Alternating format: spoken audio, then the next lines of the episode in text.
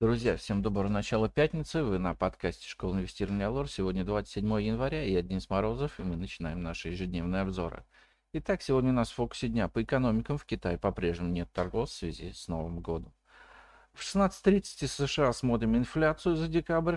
А, в 18.00 США индекс настроения потребителей Мичиганского университета и в 18.00 США индекс незавершенных сделок с недвижимостью за декабрь. По компаниям УТМК дивидендная отсечка Т плюс 2, дивиденд 6 рублей 78 копеек. У «Газпрома» Совет директоров рассмотрит вопрос о прекращении участия в российском греческом СПГ. По отчетностям отчитается ТГК, ТГК-1 операционные результаты за четвертый квартал 2022 года. По нефтю газу Евросоюз обсудит потолок цен на российские нефтепродукты, а в 20.00 смотрим за количеством буровых установок из США. Ну а сегодня мы считаем, что нефтянка выглядит перепроданной, а золотодобытчики перекупленными. Российский рынок акций начал вчерашний день с уверенного роста. Индекс московской биржи прибавлял более полупроцента, но закрыл снижением на 0,15% из-за просадки таких тяжеловесных бумаг, как Роснефть, Газпром, Норильский никель и Сбербанк. Последние дни очень слабо выглядит Роснефть с Лукойлом, хотя мировые цены на нефть потихоньку идут вверх.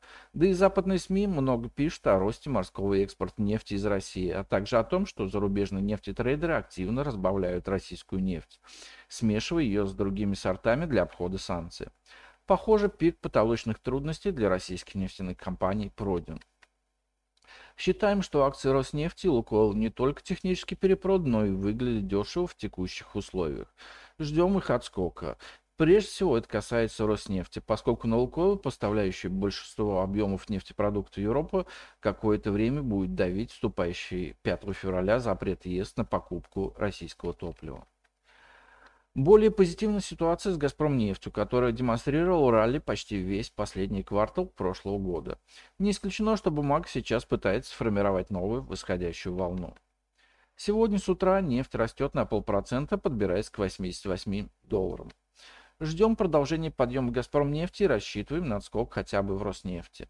В лидерах роста вчерашнего дня вновь были акции золотодобытчиков. Так, Полиметалл вырос на 4% за основную сессию и еще на 3% на вечерних торгах.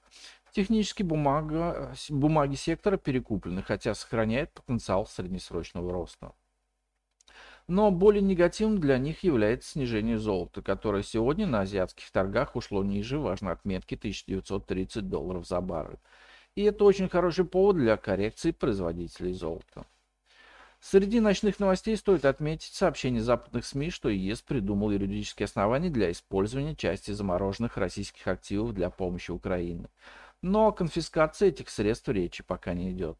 Так что эта новость не окажет длительного негативного влияния на российские акции. В целом же не ждем принципиальных изменений индекса московской биржи. Боковик продолжится. И это же касается и рубля, который растет первую половину дня и падает после обеда. Последние дни рубль тяготеет к снижению, но у спекулянтов пока нет весомых аргументов, чтобы более активно сыграть против российской валюты. Ну а на сегодня это все. Спасибо, что слушали нас. Всем хорошего дня, хороших инвестиций и хороших предстоящих выходных. И до встречи на нашем подкасте в понедельник. Пока. Представленный в этом обзоре аналитика не является инвестиционной рекомендацией. Не следует полагаться исключительно содержание обзоров в ущерб проведения независимого анализа. Allure Broker несет ответственность за использование данной информации. Брокерские услуги предоставляются Allure Plus на основе лицензии 077 04 827 103 выданной ФСФР России.